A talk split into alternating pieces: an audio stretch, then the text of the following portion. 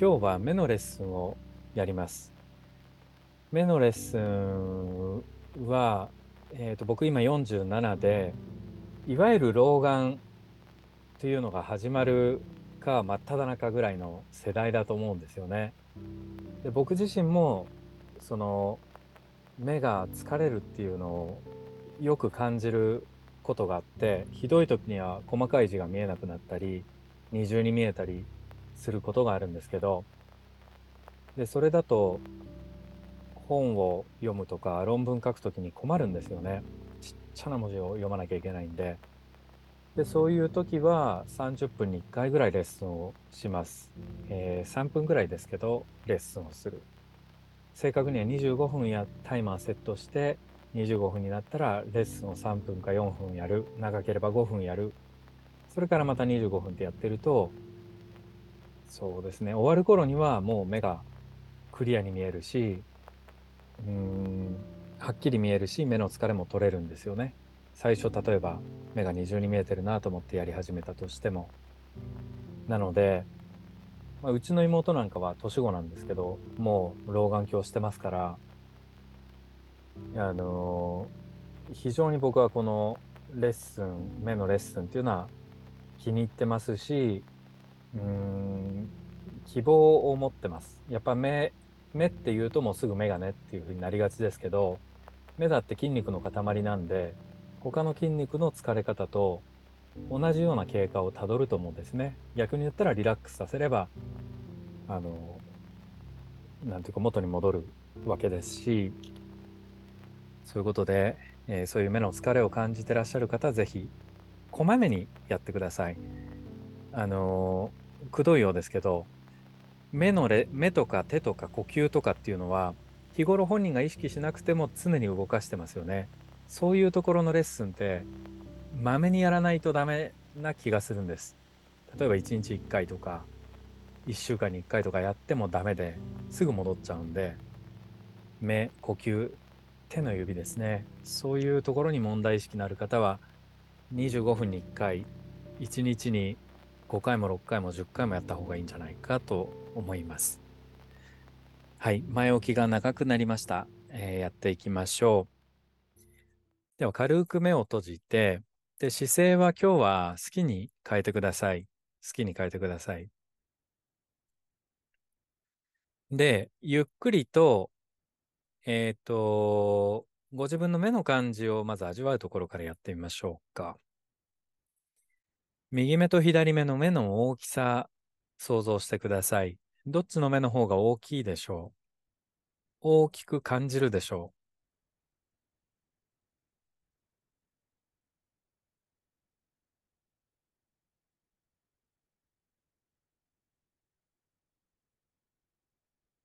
それから鏡を見てみると、明日の朝見てくださいね。どちらの目の方が大きいでしょうか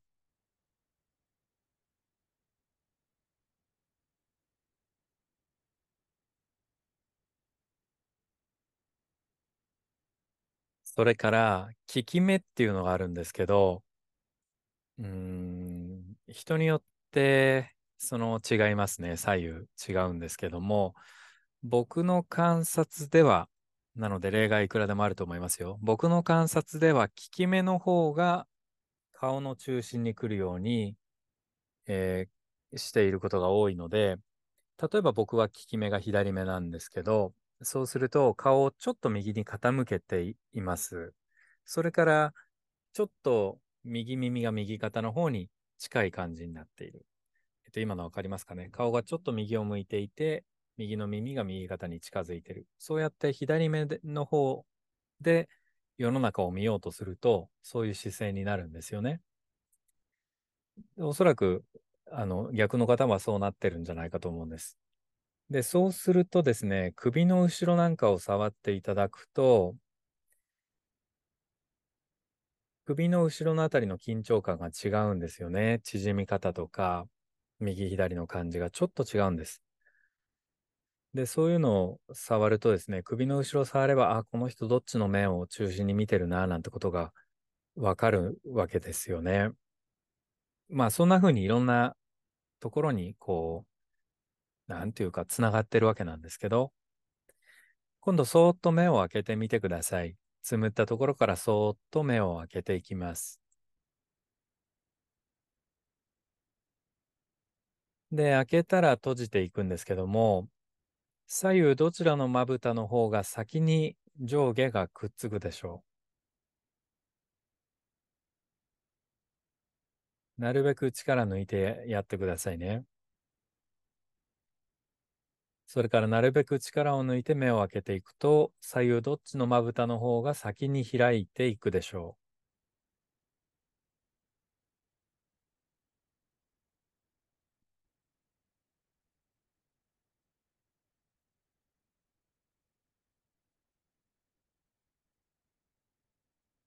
それから柔らかくウィンクしてください。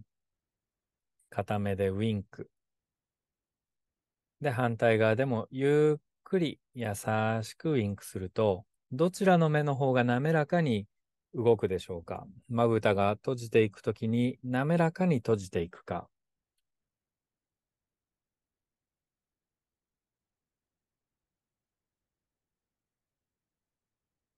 次、最後です。最後は、どちらの目の方が、目玉の方が飛び出ている感じがするでしょう。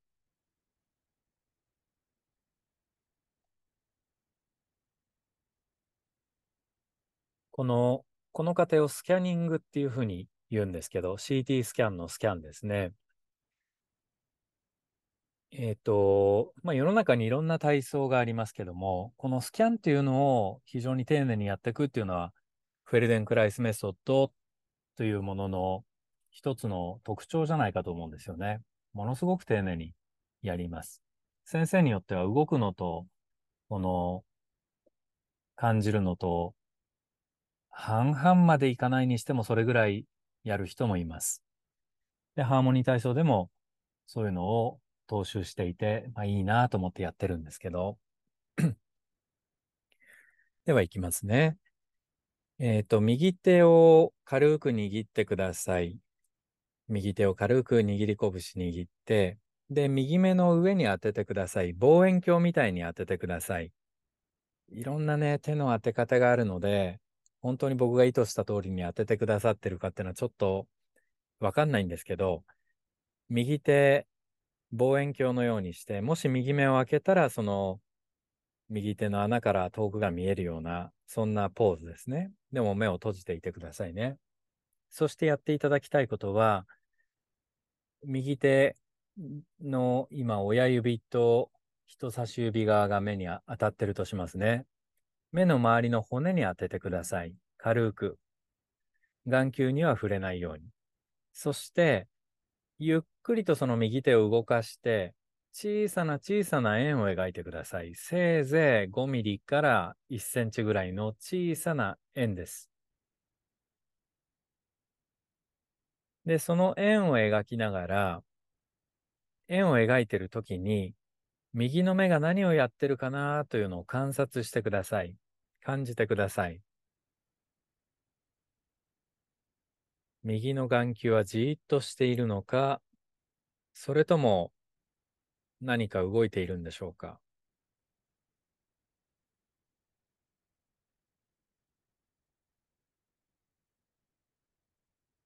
もし、その目玉の動き、黒目の動きを誰かが見ることができたとしたら、ギョロギョロ動いてますか？それともじーっとしてますか？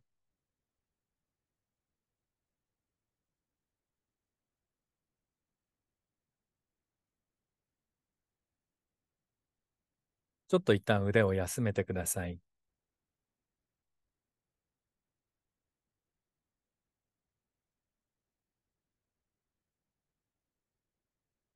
もう一度右手同じように右目に当ててください。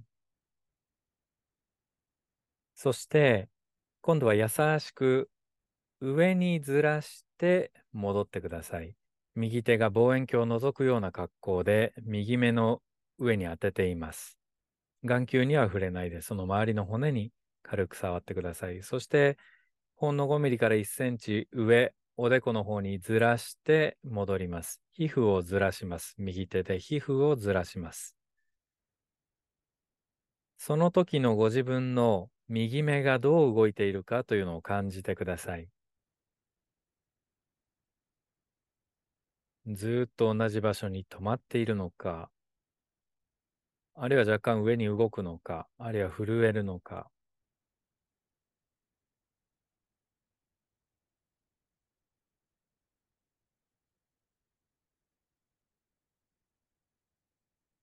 今度下にも行ってください。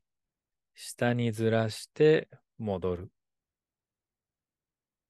下にずらして戻ります。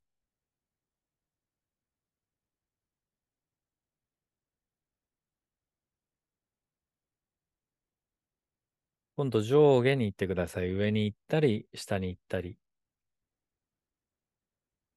眼球はじーっとしてるのか、それとも若干でも何かしらの影響があって動いているんでしょうか。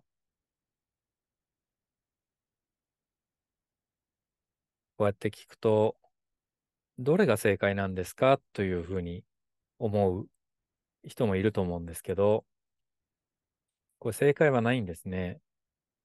正解はなくて、なんでかっていうと私たちは自分の体のことをよく知らない。知らないから、体のことっていうのは何かがあった時に私たちの体がどう反応しているかを私たちは知らない。だから手でこう皮膚を刺激した時の目の動きがどうなっているのかということを知ってみましょう。そういうレッスンなんですね。なので正解がある、あるとすればそれはご自分の目が本当にほったらかしてたらどう動いてるかっていうのが正解ですよね。では腕を下ろしてください。そして両手で両まぶたを覆ってください。眼球には触れないで、周りの皮膚に触れてください。光が入ってこないように目を覆って、視界の中で最も暗い場所はどこでしょうか？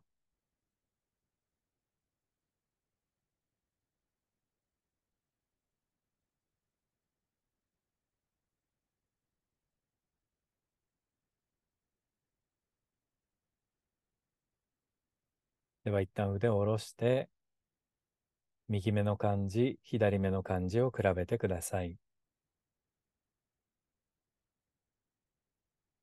例えば、ウインクを優しくしていって、その時のまぶたの動きの滑らかさ、どうでしょう？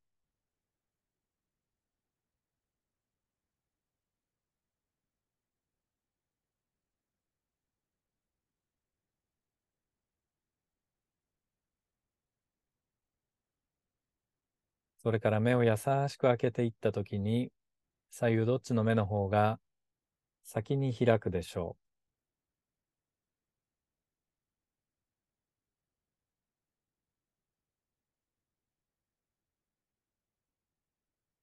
う。どっちのまぶたの方が閉じるときには先に閉じるでしょう。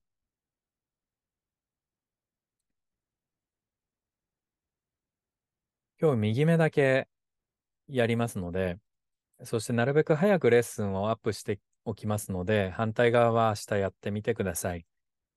片目だけやると、翌朝の目の感じっていうのが片目だけ随分違ったりして面白いので、あえて片目だけ今日やりますね。ではもう一度右手望遠鏡のポーズで右目に当ててください。そして、優しく左右に動かしてください。右へ動かしたり、左へ動かしたり、右も、右の手、望遠鏡のようにして、右目に当てて、左右に動かします。ほんの1センチ、あるいは5ミリ、皮膚をずらす、そんな感じです。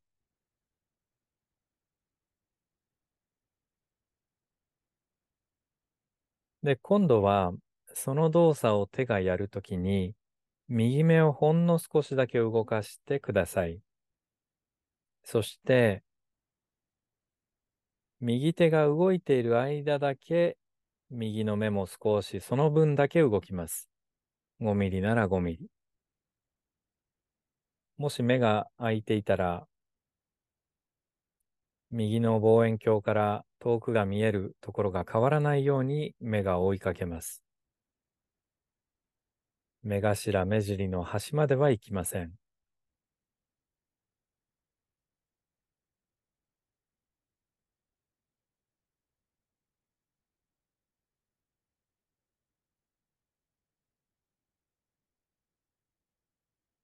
では動作をやめて、まぶたを覆ってください。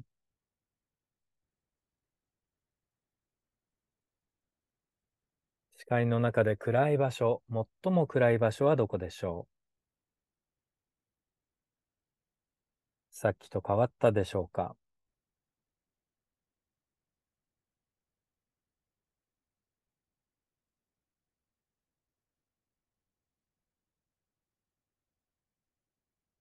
最初このレッスン、このレッスンっていうのはこのハーモニーの元になっているフェルデンクライスの受けたときに、本当に何をやってるのか全くわからなかったんですよね。両腕下ろしてください。正解が何なのかっていう頭でいたわけなんです。正解は何なんだろうか。つまり、こう、聞かれて自分の感じを答えるっていう習慣が、その時までにきっとなかったんですよね。こうしろ、ああしろみたいな。これをやるのが正解なんだ、正しいんだ。まあ、特に体のことっていうのはそうだと思うんですね。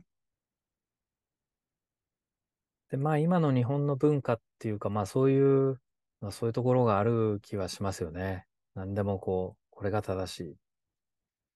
これは人を窮屈にするんじゃないかと思うんですよね。ではもう一度右手望遠鏡の格好にして右目に当ててください。そして今度は右手でその皮膚をずらすんですけど、優しく円を描いてください。ほんの1ミリ、2ミリ、3ミリ、その、その程度ですね。ほんのちょっとだけ円を描きます。そして、右目にやっていただきたいことは、その円の中心を追いかけるということです。右手が動いてますから円の中心が変わりますよね。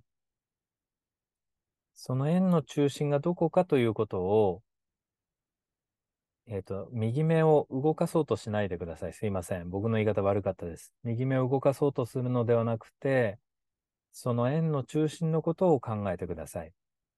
円の中心は一体どこだろうか右手で右の皮膚を少しずらしてますね。うまくはずらせないと思います。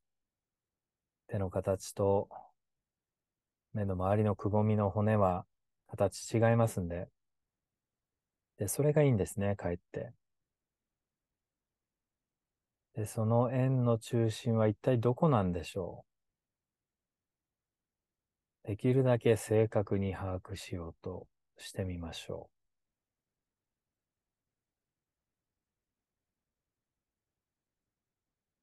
呼吸を楽に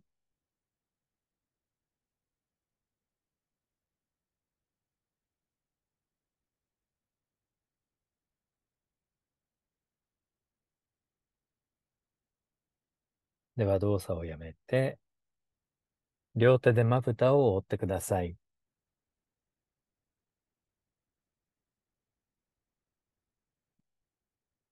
視界の中で真っ暗な場所、できるだけ一番暗い場所はどこでしょ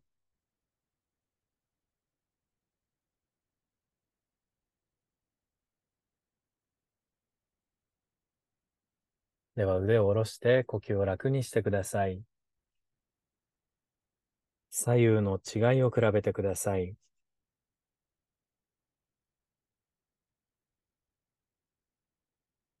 例えば、目の大きさ、どっちの方が大きい感じがするか、目が飛び出ている感じ、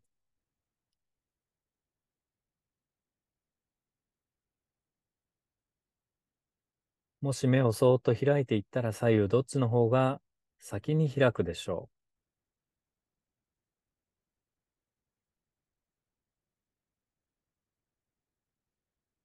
目を閉じてウインクのような感じにしていったら、左右どっちの方が滑らかにウインクができるでしょう。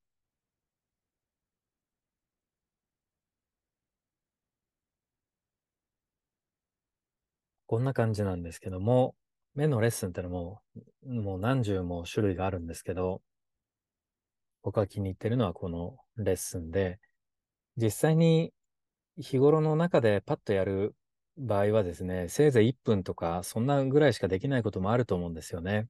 そういう場合は、まぶたの上に手を当てて、いきなり円を描いてください。いきなり円を描いて、中心がどこかなというのを少し考えてみてください。それだけで随分疲れが取れると思います。異論反論、大いに結構。その場合はまた別の目のレッスンというのもいっぱいありますんで、あの、ピンときたものを試してください。では、今夜もご参加ありがとうございました。おやすみなさい。